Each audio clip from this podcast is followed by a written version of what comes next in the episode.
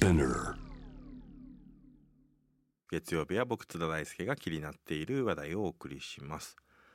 新型コロナウイルスの感染拡大に伴う自粛要請が続く中西田敏行さんが理事長を務める日本俳優連合のアンケートで今ですねなんとおよそ7割の俳優や声優さんが新たな仕事が依頼が全くないという状況で、まあ、非常にこれで、えー生活が困窮していることが分かりました。テレビを見ていても、まあ、確かにねあのドラマの制作が中断中止延期になっていてですね、まあ、再放送が目立つという段階で、まあ、おそらく本当にこれゴールデンウィークを超えたぐらいから、まあ、こういったストックとかもなくなってくるんじゃないかとかね言われてて、まあ、本当にテレビが報道番組しかなくなるんじゃないかなんてことも言われています。えーまあこういうえー状況でですね俳優さんたちに、えー一体どんなあの支援が必要なんでしょうか。今夜はこの方に電話でお話を伺います。協同組合日本俳優連合国際事業部長で女優の森崎めぐみさんです。もしもし森崎さんこんばんは。はい、こんばんは。はじめまして、森崎めぐみです。よあよろしくお願いしますろしくお願いします。はいあのこの日本俳優連合まあ西田敏行さんがね理事長を務めてますからまあ、はいあの非常にあの厳しい状況に置かれているということを発信されてあのはい大きくメディアでも取り上げられたんですが、このはい日本俳優連合一体どんな組織なのかまず教えていただけますか？はい、えーこの業界で数少ない俳優の組合です。えーおよそ2600名の俳優や声優が加入しています。俳優は、えーせ一人一人がテレビ局や制作者と対等に出演契約を結ぶことは難しいので、共同組合法で認められている団体交渉権を生かして、NHK、民放、制作会社との間で年に一度以上、最低出演料などの出演条約や安全対策などの団体交渉をしています。あのこちら、えっと生まれたのはいつぐらいなんでしょうか団体が？はい、えっ、と、すでに設立から60年ほど経ってます。じゃあもう結構歴史正しい由緒正しい団体なんですね。そうですね、長いですね。これあれですよねあの俳優さん声優さんということでテレビではい活躍する俳優さんも、舞台で活躍する俳優さんもそして、はいえー声優さんもあ,、はいあるいはナレーターの方とかはどうなるんですか？ナレーターが本業の方というのはいらっしゃらないとは思いますあーなるほど。ターもしている方はいらっしゃるああーと思います。なるほどなるほど。これでも舞台もテレビも声優もということなんですかね。はい、そうです。なるほど。これでもあれなんですよね。あのーこの俳優連合というのは、はい。えーもしかしたら勘違いしている方もいらっしゃるかもしれないんですけれども、はい。労働組合というわけではないんですか？違うんです。共同組合ですね。なので、はいあくまでまあ出演条件とかの、まあ、そういう交渉はするけれども、はい。えーいわゆるそういうあのギルド的に、えーみんなで集まって、えー労働組合のようなものを作ってるってるわけではないということなんですかね。うんまあ、あんまり厳密に言うとそれほどの差はないとは言われてます、ね。なるほどなるほど。はい。うーんということであのこれ実は日本俳優組合さんあ俳優連合はい。さん、はい、連合。はい、連合さんあの20年前にですねギャラをめぐって実は声優さんたちがストをしたこともあるということなんですがこのことをちょっと教えていただけますか？はい、あのーテレビに、あのー例えば海外からの映画が入ってきた頃にその声優業というのが初めて誕生した時代がありましてえその頃にその声優さんにギャラを払うのを、まあ、忘れていたというお話なんですけれども、うん。あのー声優さんが500名ぐらい集まって集団であの訴訟したりあのストをしたりしたと伺っております。なるほどねそはいんな、まああのテレビ業界とかもねかなり緩かったので、っていうことなんでしょうね。そうですね。でもやはりまあこういうような組合とか組合組織がないとやはりまあ条件面でね不利なところに置かれてしまうということがあるということでもあるのかと思います。はい、はいあそして今日のあの本題でもあるんですけれどもあの話題になりました、えー非常にこのあの俳優さんたちが厳しい状況に置かれている約ね7割の俳優さん声優さんが新たな仕事が依頼がないということがアンケートで分かった。えー、この調査一体どういう方向で方法で行われたんでしょうか？はい、えーインターネットで2回行いました。えー1回目が3月31日から新型コロナウイルス感染症拡大防止措置に伴う俳優声優の活動の影響に関するアンケートを実施しました。えー2月26日に公演、イベントなどの自粛要請を受けて、ライブパフォーマンスを仕事にしている俳優の仕事がほぼなくなったことがきっかけです。俳優にはキャンセル保証がないことが多いので、仕事も収入もなくなった皆さんの実態調査をする必要を感じた次第です。えーそして2回目が4月14日から俳優声優の新型コロナウイルス感染症にかかる公的支援の手続きに関する実態調査アンケートをしました。これは契約書が完備されていないことで支援が受けにくい俳優の実態に沿った制度設計の参考資料を政府に提示する目的で実施いたしました。はい。えっ、と、両方とも現在まで1200近くご回答いただいておりまして、えー2回目は私どもが会員である協議会の他団体で音楽家、ダンサー、落語家の方々全部で10団体で共通のアンケートを実施し5日間で2095名の声が集まりました。これあれですよねあの、はい約2600名の方が加入していて、まあ、2000はい名を超える声が集まったということは、まあ、はい相当これ答える側の方も危機感があるというか相当な回収率という感じですかねこれは。そうですね。しかもあの自由記述を自主的に書いてくださる方がほとんどで、あのかなりお辛い状況というのが伺えます。うん、あの森崎さんが見て、この自由記述の中で印象に残った、あのエピソードとか何かありますでしょうか？そうですね。あのとにかくうんこれから生きていける自信がないとか、うん。あと家賃の払う払えないとか、あとまあうんあの心ない言葉に傷ついていますとか、あの文化がこんなに認められないと思ってませんでしたとか、とにかく辛いお声が多いです。うんなるほど。これ、はいまあやはりあのーちょうどねこのコロナで、えー自粛のまあイベントの自粛要請が始まったのがこれは2月の26かな、えーはい安倍首相のあの会見から要請が始まって、まああれによってまあドラマいじゃなくてまず最初はね演劇ですよね。あそこからやはりイベントという意味でのライブパフォーマンスパフォあのパフォーミングアーツ演劇がえーほとんどもうえー自粛せざるを得ない状況になってまあ、はいあのそこから厳しい状況にどんどんなっていってると思うんですけれどもまたちょうどそれで4月に番組の改編期になるわけですから、えーまあでも改編期4月のドラマっていうのはあの4月に入ってから撮るわけではなくてもちろんその前から撮り始めているものが多いでしょうから、まあ、はいそういった4月スタートのドラマの撮影が延期になったりもしているんですよね。そうですね。あの、まあ、すでにかなりの長寿番組なども、あの、もうストップしてしまっているので、6月以降の新しい放送ができないんじゃないかと言われております。うんはい。これあの実際に4月の収入についてのアンケートではどういった実態が明らかになったんでしょうか？そうですね。もう大変残念ながら、無収入ですと言われた方が27.6%。4月、うんはい50%以下になったということが、えー、34.4%で、うんえー7割以上の方が収入が減っていると答えています。つまりだからそうですよね減ってまあだから、えー、と無収入27.650%以下になった半分以下になった人が34.4番で、はい。まあ、実質的にだからもう、あの急にだからあの収入が半分になったという人が、このか答えた人の半数だったということですもんね。そうですね。その通りです。うん、これは結構大変なじしかもまあこれでじゃあ5月になったらじゃあまあ一回再開するぞっていうことが、まあ、全く見えてないという状況ですもんね。今あの、はこれ、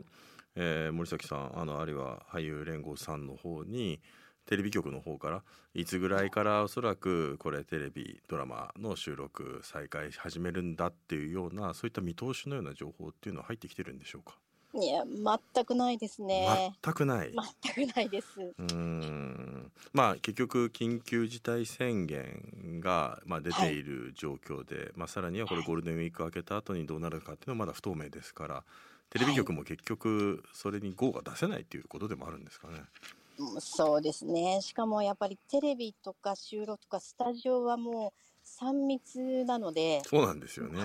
えー基本的に難しいうですーね。んなるほど。これでもねあの俳優さんって聞くと連続ドラマでね活躍するような有名な方をイメージしがちなんですけれどもはい。あの金銭的にどうなんでしょう？恵まれてる方ってどれくらいいらっしゃるんでしょうか？あーえーこれもあの5年前に調査をしたときに俳優の平均年収のデータが出ているのであすがそんなデータがあるんですね。あはいあるのです。これがですね200万円から300万円の方が65%以上だったんです。えっ、とこれは年収ということですか、年収ですね。年収です。200万から300万というと、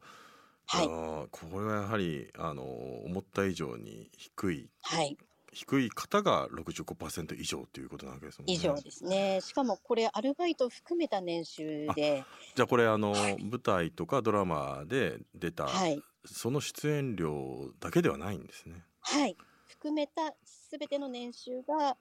300万円以下が65%ですね。うんじゃあ大多数の方がまあ相当厳しい経済環境の中でそれでしかしまあ好きだから夢を追っているという状況なんですね。そうですね。もともとこういう状況で、まあ、ちなみに国税調査による正規雇用の平均中央値が430万円程度、うん。国家公務員が600万円程度、うん。えアアルバイトやパートなどの非正規雇用を含む給与所得者全体でも350万円程度なので俳優の300万以下が65%というと全体から見ても低収入と言えると思います。あーつまり、はい。まあなんか身も蓋もない言い方をすると、はい。フリーターの人の平均年収よりも低いのが低いですね。はい。まあ、当然稽古とかがね、あの俳優さんの場合あったりするとそのアルバイトとかできなくなるのでっていうこともあるんでしょうね。それもありますしね。あの例えば俳優のギャラの出所が映画やテレビなどの制作費が多いと思いますが、うん。あの年々その制作費そのものが落ちているので、まあ、孫受けにあたるスタッフキャストの収入も当然減ってます。えこれが本当に本人の努力でどうにかなる問題やではないので、えー私はこの現象を文化的従属性と呼んでいますがあの文化の衰退や流行に応じて仕事の量や収入に影響を受けることが従属的で仕方がないことだと思っています。なるほど。はいこれあの先々の仕事の依頼まあ全くちょっとテレビ局の方からねあの状況の連絡がないということなんですけれどもはいつまりはこれ先々何かしらの仕事の依頼も全く止まっているということなんですねこれは。はい、これもデータを出していまして、えー全くないと答えていらっしゃるのが69.1%、えー減っているという方が29.1%、えー増えていると答えた方が1.9%のみで、今後の見通しが立たない状況と言えます。これでも普通にねまあなんていうかビジネスの世界である場合は、あのーこれしある意味で言うとその依頼した側の依頼した側のクライアントの方の都合でこれあの中止させられてるわけじゃないですか。はい、はい、であれでも当然あの俳優さんっていうのはねそのおロケの予定だとか出演の予定っていうのが入っていればそれに予定をあの空けておるわけではい、まあその分のコストっていう意味でもまあ何らかの、まあ、全額とは言えないまでも何らかのこのキャンセル料みたいなものをもらえるんじゃないかっていう気がするんですけどこれこの辺りってどうなってるんでしょうか？キャンセル料というのは、まあ、ほとんどがもらえないことが多くてですね、うん。あの今回もあのキャンセル料についてあの質問をしたところ96.2%の方が本来受け取る予定だった報酬をもらえていない、うん。でまたキャンセルの交渉をしたことがないという方が31.8%、うんでそもそもキャンセルの連絡すら来ないという方も18.3%いらっしゃいます。うんなるほど。えー。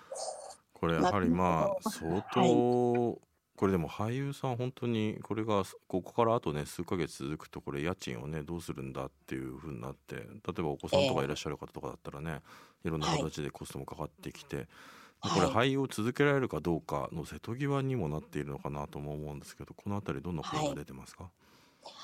そうですね。あの、意外に夫婦で、ご夫婦で、あの、俳優業とか、このアーティスト関係をやってらっしゃる方というか、意外に多いんですよね。で、まあ、同業者でご結婚されている方で、そうするともう友達の状況になってますね。うんはい。あのいつメール読ませてください、はい。えーラジオネームリバティさん、えー俳優さんをはじめ監督などの制作スタッフ技術系や衣装メイクヘアスタッフさん脚本家さんなどにも影響が出ているんじゃないでしょうか。心配です。やはり芸術文化への確実で的確な公的支援が必要だと強く感じます。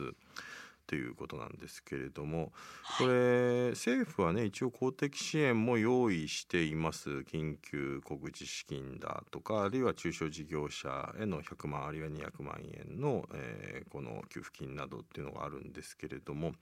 えーこのあたり公的支援の状況については俳優さんに対してはいかがでしょうか？はい、あの積極的にお知らせしていますが、まああの公的支援のあのことをご存知ですかという質問をしても100%の方が知っていますという答えてくださる状況ではないようです。なるほど。はい、これあれですよね。この公的支援特にとりわけねやっぱりあの、まあ、文化、まあ、特にあの他のねあの今回のねコロナあのによる自粛要請あるいはまあこのあのステイホームっていう形で、えー家にいなければいけないという状況で、まあ、多くの、ね、飲食店とか、まあ、あらゆる、ね、業者が影響を受けてると思うんですがただ、あの俳優さんというのはねもうなんていうか無になってしまう。あのはい例えば飲食店とかだったらまあじゃああの中の営業はできないんだけれどもテイクアウト専門にするとか、まあはいいくつかそういう形で収入は減ってもなんとか続けるっていうような道を模索することも可能だと思うんですけれども俳優さんの場合演じれる場所がないとこれ収入を得られる機会もないですから、まあ、ちょっとこの置かれてる状況があまりにもちょっと違うというところもあると思うんですがこれはい。十分にやはりまあこの支援が行き渡っていないっていうふうに森崎さんはお感じになりますか？はい、かなり感じますね。うーん。はい、これあれなんですよね。実際にこれ相談とか来てますか？あの役所に窓口に行ったあるいは金をお金を銀行に借りようと思ったけどダメだったみたいなっていう意味での。あーそうです。直接は聞こえてはこないですが、まあ、私もフェイスブックなどをざっと見ると、まあ、あの芸能関係の方かなという方があのたらい回しにされているようなお話は目にしています。あーあとあれなんですよね、これ例えばまあ小さなねあの事務所をやって、まあ、そういった中小フリーランス事業者でやられている場合、はい、えー昨年度の比べて同月にあと比較して収入が半減してた場合は100万円あるいは200万の給付金が出るっていうようなはい、この制度があるんですけれどもはい。ただ俳優さんの場合これ当然その仕事とか収入が減ったことを証明する必要があるんですけれども、まあはい俳優さんの場合これは結構難しい側面がありますよね。あかなり難しいですね。あの、うんそもそも俳優に仕事の依頼が来る前に、えー所属事務所やキャスティング会社や、えー制作会社えーがあの発注する事業者であるテレビ局や映画会社の間に介在しています。うんで企画段階でなくなってしまうと本人まで話が来る前に分からなくなってしまうのであそれがどうしても証明できないんですそうね。かそうか。はい、うんえなるほど。でアンケアンケートでもあの契約書などキャンセルのが分かる書類があると答えた方はわずか4.3%でした。うんはい、なるほど。仕事が減ったことを証明する。まあこれねあの法人化していればねその月の売り上げがこれだけあの減ったっていうことはまあ証明しやすいんでしょうけれども、えー完全な個人とかだったらねそれが難しいところもあるでしょうし、まあ、はい何よりも、まあ、僕もまあフリーで仕事をやってきたんで分かりますけどやっぱりはい。なんか安定しないですよね。この時に集中して3ヶ月にはいっぱいあってお金が入ってきたけど、まあその翌月はちょっとあの暇暇だったなみたいな感じで、ええ。安定しないのがまさにフリーランスというか、まあ俳優さんなんてまさそれのあの最たる職業でもあるわけでしょうから、だからそういう意味でのこのコロナでの、えー収入激減っていうのを証明するのは難しいというところもあるわけですね。難しいですね。例えば舞台の前の稽古が1ヶ月あったとしたらその間は当然無収入ですし、うん あの非常に特殊な働き方と言えると思います。うんはいこれまあそういう意味でのね、まあ、日本のこの芸能界の特殊な状況というのもあるんでしょうけれども、これはいあの森崎さんあの海外で、えーはい。海外でのこういった今、まあ、置かれてる状況は同じだと思うんですよね。特に、はい。あのアメリカなんかだとネットフリックスは加入者は伸びているんだけれどもでも3月中旬からもうドラマの新作の制作っていうのは全部中止してるっていうことで、まあ、アメリカはアメリカで今もう本当に何十万人のこの映画やテレビ関係のえーはい、まあ、俳優さんだけじゃなくてスタッフも含めて、えー、職を失ったなんていうニュースもあるので非常に厳しい状況だと思うんですけれども諸外国のこういった、えー、まあ、俳優さんの支援っていうのを教えていただけますか？あはいあの私ども世界70カ国100団体ほどの俳優の組合と国際的な俳優組織で連携して情報交換をしているんですが、えー、アメリカは、えー、おっしゃった通り1月末からコロナの情報を得てハリウッドは早めに封鎖し、えー、すぐに基金を募り助け合っていらっしゃるそうです。で国の支援も潤沢で、81億円の援助を全米の文化芸術団体に施すと発表されています。またカナダはもともと俳優の保険制度や著作隣接権が充実していて、出演したロイヤリティを受けている俳優に支援の条件を付するほど、権利関係が整備されています。なるほど。えー、で雇用保険に加入していない事業者自営業者にも1か月に22万円を最大4か月支給するそうです。はい、これでもすごいですね。ちょっとどのなんていうか日本の状況と比べると天と地ほどの差があるなっていう。いやもうそうなんですよ。でさらにヨーロッパが潤沢で、え各国アーティストに対して、えー、ドイツ6兆円の支援。えそしてチェコ共和国で4400億円、おおむねの国でアーティストに対する特別な支援と保障を提供しているそうです。うん。はい。まあだからそういう、まあ、文化がねやっぱりその都市力だとか、その国のソフトパワーっていうのを象徴するからこそ、まあ、支援をするっていうことなんでしょうけれどもやはりまあ日本はテレビを中心としたねあのこういった芸能界のシステムが、まあ、すごく強固でねうまく今まで回ってきたからこそまあ、こういったまあなんていうか未曾有の危機が起きた時にそこに対応する文なんていうかそれこそ文化政策的にそれを支援しようという文化もないしもともと OECD の中でもあの1人当たり GDP あたりのこの文化芸術の予算ってもう最低に近いですしそもそも文化芸術をね、はい、日本は支援しないでまあ別に食える人たちは食えてやっていけばいいでしょっていうのが そうですね。それがねやはりまあある意味で言うとあの俳優さんたちも政治とは距離を置いてきたところというのがまあ、こういうことにもなってきている部分もあるのかなとは思うんですけど、うん。はい、改めて今でもこれどんな支援を国に対しては求めたいですか？はい、あのもう本当にそういうことを言っていられる状況ではないのですね。うん、で、アンケートの結果を中間報告として国に伝えたのですが、え例えばあの家賃の心配をしている記述が多いことから、うん、あのかつて住宅確保給付金が作られた当時に厚生労働省の副大臣をされていた西村智奈美議員が国会質問でこのアンケートを取り上げてくださって、うん、フリーランスのアーティストにはハローハローワークがそぐわないにもかかわらず、ハローワークで就職活動しないと住宅確保給付金がもらえない仕組みに疑問を呈してくださいました。えその他にもたくさんの議員が働きかけてくださり、えおかげで4月30日から登録しなくても申請のみで給付金が受けられるようになりました。これあれですよね。はい、まあ 逆に言うと今までそれが想定されてなかったっていう 不備をね、やっぱり笑ってしまうというか、それはだって会社員とかやりたくなくて表現でご飯を食べたいからね、アーティストとか俳優やってるわけですからね。はい。そうそうなんですよね。企業に勤めるのを前提のハローワークは全然そぐわないですよね。あのこれまあさまざまなねこれ俳優さんだけではなくてあのさまざまな団体、文化芸術団体例えば今だとミニシアターだったりあるいはクラブ関係者だったりさまざ、まな文化芸術の人が今あの政治家にロビー活動してこういった危機的状況を訴えているという状況なんですけれども、はい、あのこれ俳優連合さん日本俳優連合さんとしてはこれは政治家のところにも要望っていうのは伝えには行ってらっしゃるんですよね。あはい積極的に伺ってます。これはあのどうですか政治からの反応としては。そうですね。えっ、ー、と、国会質問で加藤厚生労働大臣が、えー、すぐに結論が出る状況ではありませんが、え今後の検討上参考にしていかなくてはならないと応じてくださってます。えー、厚労省で雇用類似フリーランスにおける、えー、雇用類似の働き方にかかる論点制度などに関する検討会というものが、まあ、私たちが該当する検討会があるんですけれども、えー、なかなか実態のつかみにくい私たちの働き方に焦点が当たるきっかけにはなったのかなと思ってます。うんはい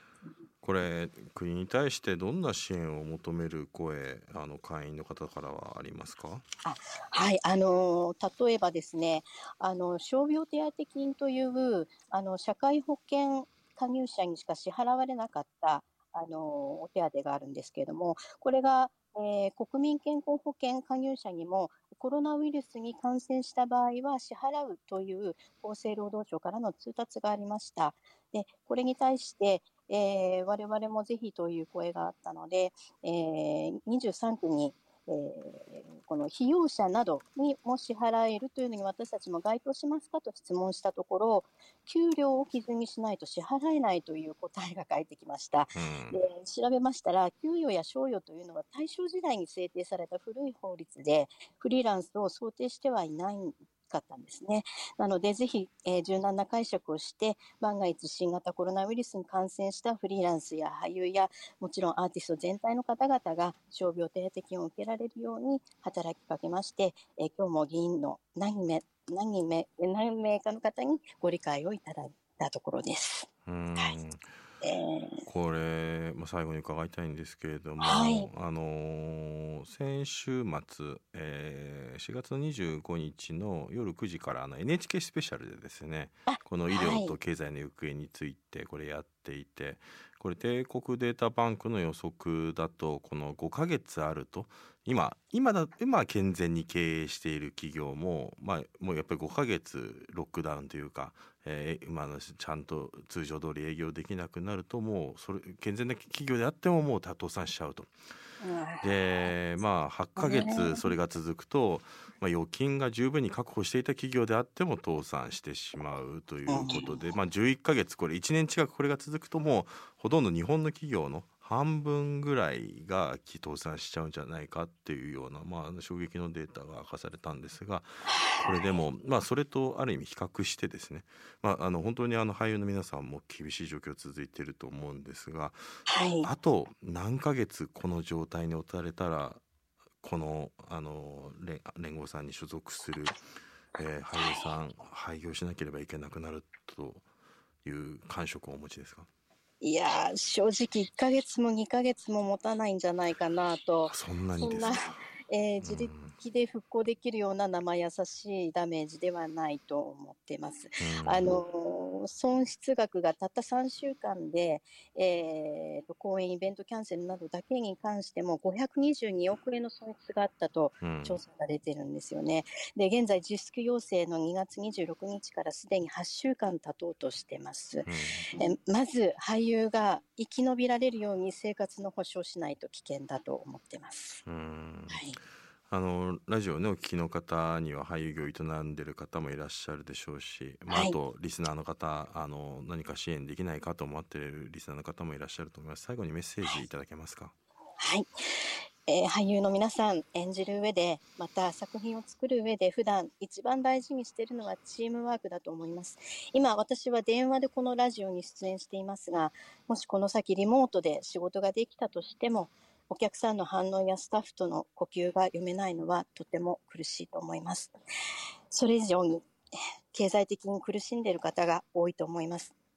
今、私は組合にいて皆さんと連携できる立場です。今できることはアンケートなどから皆さんの声を国に届けて少しでも文化芸術の灯火を消さないように皆さんがコロナの影響を持ちこたえるお手伝いをしたいと思ってます。どうか声をください。一緒に乗り越えましょう。えー、ありがとうございます。そろそろお時間が来てしまいました。はい、森崎さん、またお話聞かせてください。ありがとうございました。はい、ありがとうございました。はい、えー、月曜日の編集後期です。えっ、ー、と今日はですね、日本俳優連合の国際事業部長森崎めぐみさんにお話を伺ったんですけれども、改めてですね、あの確認したいなと思って、やっぱりこの俳優さんが非常に厳しい状況に置かれているのに対して。えー、これはだからまあコロナでね大変なのはあの日本だけじゃなくてむしろあの諸外国の方が大変な国もたくさんある状況で、えー、まあそういうところでですねあのどこの国の俳優さんも厳しい状況に置かれてるんですが、えー、しかしそういう、え、人たちに対して、え、諸外国はかなりいろんな形で、えー、支援をしている。例えばアメリカこれ改めてね振り返ると、えー、これハリウッドはあの1月末からあの早めに封鎖してるんですけれどもこれはだからもう基金を募って助け合っていると。で、国の支援も潤沢で80億円の援助を全米の文化芸術団体に施すと発表されてますね。